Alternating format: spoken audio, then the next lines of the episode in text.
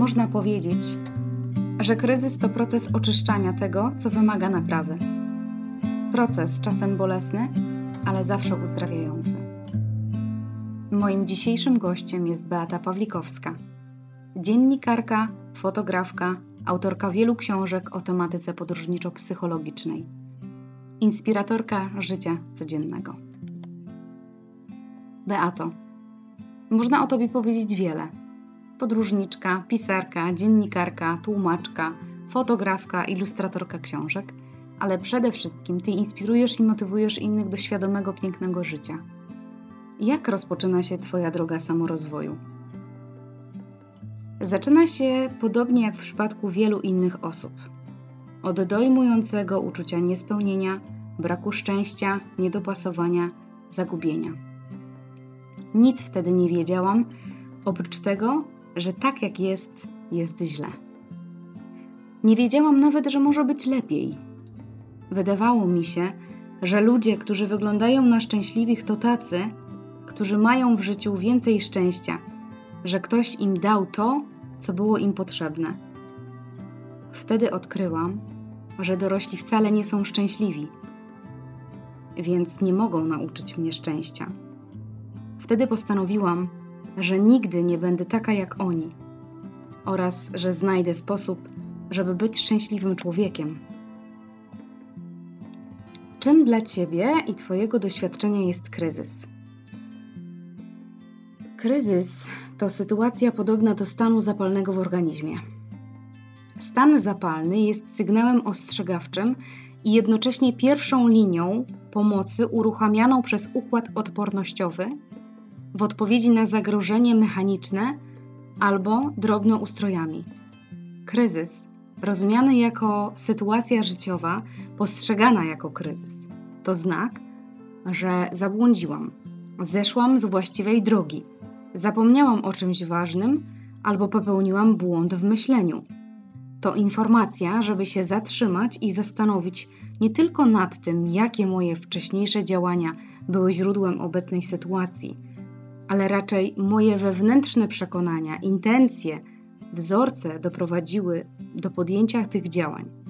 Czyli kryzys to wskazówka, że coś w moim sposobie myślenia wymaga naprawy. Dodam od razu, że podświadomość zarządza 95% naszych emocji, decyzji, działań, myśli, więc tam trzeba szukać trwałego, skutecznego rozwiązania. Można powiedzieć, że kryzys to proces oczyszczania tego, co wymaga naprawy.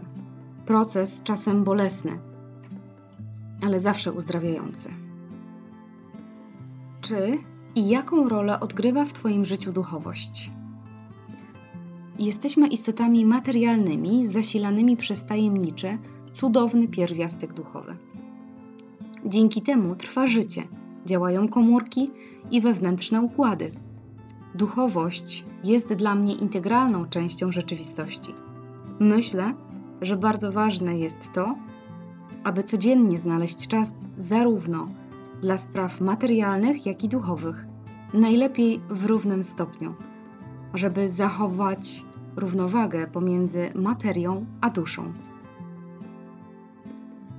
W wieku 18 lat napisałaś swoją pierwszą książkę. Przez życie wyszło ich kilkadziesiąt, jeśli nie kilkaset. A niedawno wydałaś autobiografię pod tytułem Życie jest wolnością. Co chcesz przez nią powiedzieć światu dzisiaj? Wszystko jest możliwe.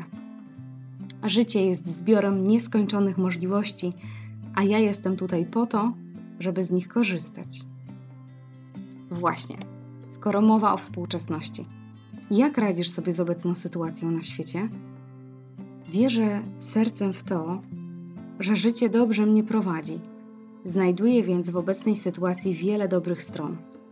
To prawda, nie mogę podróżować, ale dzięki temu, że miliony turystów zostały zatrzymane w domach, przyroda na całym świecie wreszcie może odetchnąć, odpocząć, zregenerować siły.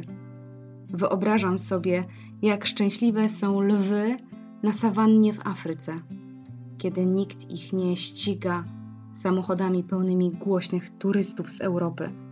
Jak oddychają baobaby, powietrzem bez spalin, z jaką radością różowe delfiny pływają w rzekach Wietnamu, kiedy po ich terytorium przestały kursować setki turystycznych łodzi. Myślę, że świat natury potrzebował wytchnienia od ludzi, którzy codziennie zadeptywali bezrefleksyjnie jego ścieżki. Jesteś inspiracją dla wielu ludzi. Tysiące, a nawet setki osób słucha, co mówisz i piszesz. Jak zasypia się z taką świadomością? Z radością i spokojem. Mówię i piszę tylko to, w co głęboko wierzę. Opisuję moje odkrycia, staram się dzielić moimi doświadczeniami, dobrem i miłością, jakie w sobie czuję. Dostaję od nich dużo dobrych życzeń i miłości. To wspaniałe uczucie. Kto lub co jest Twoją motywacją do pięknego życia i dlaczego? Życie jest motywacją do życia. Świadomość tego, że codziennie rano budzę się ze snu, otwieram oczy i mam przed sobą nowy dzień, w którym wszystko może się zdarzyć. Jestem głęboko wdzięczna za to, że mam możliwość doświadczenia życia, że jestem tu na Ziemi. Jestem dorosła, wolna, mogę podejmować decyzje, mogę się rozwijać, szukać nowych odpowiedzi. Zawsze chciałam być szczęśliwym dorosłym i teraz nim jestem. Beato, dziękuję za Twoją mądrość, dobroć, a także skromność. Was, drodzy czytelnicy, zapraszam do podzielenia się refleksją na temat wolności. Czym jest we współczesności i jaki strzec? Dla dwóch pierwszych osób autobiograficzna i jeszcze ciepła książka z dedykacją od autorki. Zapraszamy do dzielenia się myślami.